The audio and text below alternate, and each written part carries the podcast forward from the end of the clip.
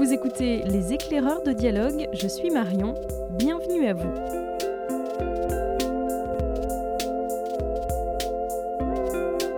On se retrouve pour un deuxième épisode conseil de lecture d'été avec les libraires de dialogue et on démarre au rayon Bretagne avec Mathilde. Aujourd'hui, je vais vous faire découvrir le livre de Julien Amic, Île Liroise, qui est aux éditions Glénat. Euh, donc l'auteur est un photographe et spécialisé euh, euh, dans les oiseaux marins.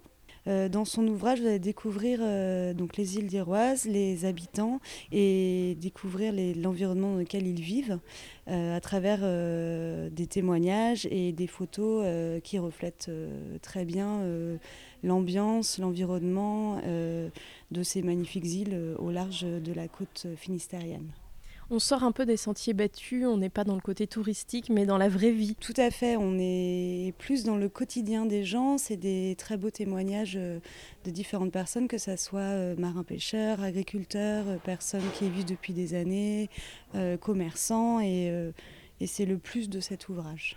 Avec de très belles photos. Euh, oui, vous avez des très jolies photos qui vous font voyager d'île en île, euh, avec une touche assez particulière euh, qui change des guides ordinaires. Merci beaucoup Mathilde, on rappelle le titre Alors, Île d'Iroise aux éditions Glénat par Julien Amic. On poursuit notre tour et nous sommes au rayon littérature avec Rosen. De quoi veux-tu nous parler? Moi, je souhaite vous présenter le dernier roman de Chiara Mezzalama, qui est une auteure italienne son roman s'appelle Après la pluie aux éditions Mercure de France. Alors on suit le personnage d'Elena qui traverse une euh, crise de couple et qui décide de se réfugier en Ombrie pour faire le point dans sa maison familiale. Et puis, juste après, en fait, une grave crise climatique euh, a lieu. Des inondations euh, énormes s'abattent sur Rome et la région. Elle se retrouve toute seule en Ombrie et son mari et ses enfants tentent de la rejoindre. Donc tout ce trajet va être l'occasion d'introspection personnelle, de remise en question, de rencontres aussi euh, pour euh, Elena comme pour son mari et ses enfants. Et tout ça avec, euh, parce que j'ai oublié de vous dire, Elena est traductrice. Elle traduit un, roman sur la catastrophe climatique. Et tout au long de ce roman, elle va faire un parallèle entre sa crise de couple et la crise climatique.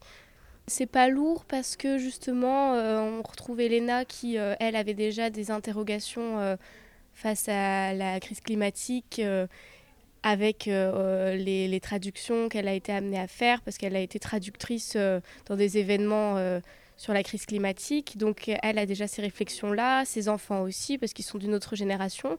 Et c'est plutôt son mari, Ettore, qui va petit à petit s'ouvrir à, ces questions-là et se remettre lui en question. Donc non, c'est pas une euh, lecture euh, plombante, c'est une belle lecture avec une très belle écriture. On rappelle le titre? Après la pluie de Chiara Mezzalama. Merci Rosen. Nous sommes à présent avec Anaïk du rayon polar. Alors qu'est-ce que tu nous proposes pour cet été? Quelque chose d'un petit peu plus léger peut-être que d'habitude, euh, quoique.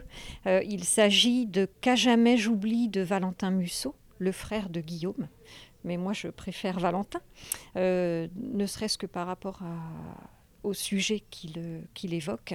Euh, c'est un petit peu plus noir que ce que fait Guillaume.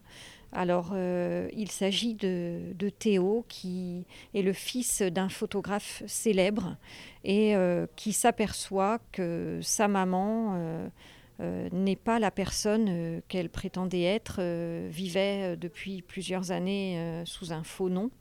Et euh, voilà, donc euh, Théo va essayer de découvrir euh, son passé, enfin surtout le, passé de sa mère, et ça va révéler un, pan un, peu peu glorieux de, de la Suisse dans les années 60, 80.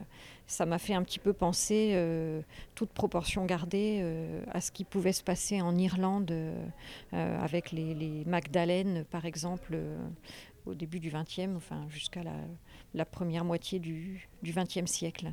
Voilà, donc euh, un personnage attachant, Théo, euh, une intelligence, euh, un sens du récit. voilà, donc je, je, vous le conseille. On rappelle le titre? Qu'à jamais j'oublie de Valentin Musso. C'est la suite de notre épisode spécial lecture d'été. Nous sommes à présent au rayon sciences humaines avec Marion et tu nous proposes deux choix aujourd'hui. Oui, tout à fait. Alors la première chose que je voulais vous proposer, c'était le livre de Suzanne Privat, La famille, qui vient de paraître en poche, que j'avais lu moi l'année dernière et que j'avais beaucoup aimé. En fait, c'est l'histoire d'une femme qui va découvrir euh, sur les photos de classe de ses enfants euh, des ressemblances assez frappantes entre plusieurs euh, élèves et elle va se rendre compte qu'ils font partie de la famille. Et la famille, il faut savoir que c'est une secte parisienne, un peu religieuse, mais surtout très endogame, c'est-à-dire qu'ils restent vraiment entre eux. Et c'est justement l'histoire de toute cette découverte, cette plongée au cœur de cette famille un petit peu spécial. Et ce qui fait euh, doublement euh, plaisir dans ce livre-là, c'est qu'on découvre du coup cette famille, mais que aussi avec son journal d'enquête euh, à cette journaliste, on va aller chercher, on va aller retrouver aussi des archives qu'on peut retrouver sur les sites de France Culture, on peut trouver des documents. donc c'est à la fois son journal d'enquête et l'histoire de cette famille. Donc la famille de Suzanne Privat, ça c'est ton premier choix et le deuxième alors le deuxième, c'est euh, une sorte de bande dessinée euh, qui vient de sortir à la Ville Brûle, une sorte de roman graphique, on ne peut pas dire plutôt, euh, écrit par Ovidie et Digli, qui avait déjà fait libre sous forme graphique il y, a, il, y a, quelques mois. Et là, ça s'appelle Tu n'es pas obligé. Donc c'est un livre qui s'adresse plutôt aux jeunes filles pour leur dire que les injonctions qu'on leur fait d'être toujours plus belles, toujours épilées, toujours partantes, toujours volontaires, toujours vraiment tirées à quatre épingles, c'est pas, c'est des injonctions sociales qui n'ont pas du tout de fondement et qu'elles peuvent être qui elles veulent, euh, comme elles veulent. C'est hyper bien illustré par Digli et c'est très facile d'accès, c'est-à-dire que ça s'adresse vraiment à elles. On leur parle directement, Vidi, quand elle parle, elle parle directement. Et c'est féministe sans être non plus euh, revendicatif. On n'est pas dans une, dans une volonté euh, de, de, combat ou de choses comme ça. Non, on est juste être soi-même. On peut être soi-même comme on veut, même si on n'est pas coiffé, pas maquillé, avec des poils, c'est pas grave. À partir de quel âge? Je dirais à partir du lycée. Donc on rappelle le titre Marion. Tu n'es pas obligé, Ovidie Digli chez la Ville Brûle. Merci beaucoup. Et on termine notre tour des rayons de la librairie Dialogue à Brest au rayon jeunesse avec Amélie. Bonjour, alors moi pour le coup de cœur de l'été, je vous présente un album qui s'appelle L'été dernier de Ji Yoon Kim et qui est publié au Seuil Jeunesse. C'est un très bel album euh, sans texte où on va revivre le temps de quelques pages les vacances d'été d'un jeune garçon qui va découvrir un lac au milieu des montagnes et toute la faune et la flore qui l'entourent. À partir de quel âge? On peut commencer dès 3 ans. Donc pas de texte, euh, que des beaux, belles illustrations Exactement, illustration avec des petites touches de bleu de temps en temps. C'est vraiment pour laisser parler l'imagination et toute la poésie euh, de l'image. Merci beaucoup Amélie, on rappelle le titre? L'été dernier au Seuil Jeunesse.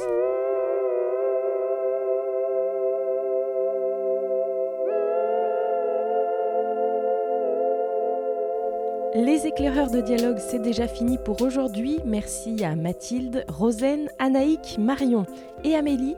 Vous pouvez retrouver tous les conseils de lecture cités dans ce podcast et bien d'autres encore sur notre site librairiedialogue.fr.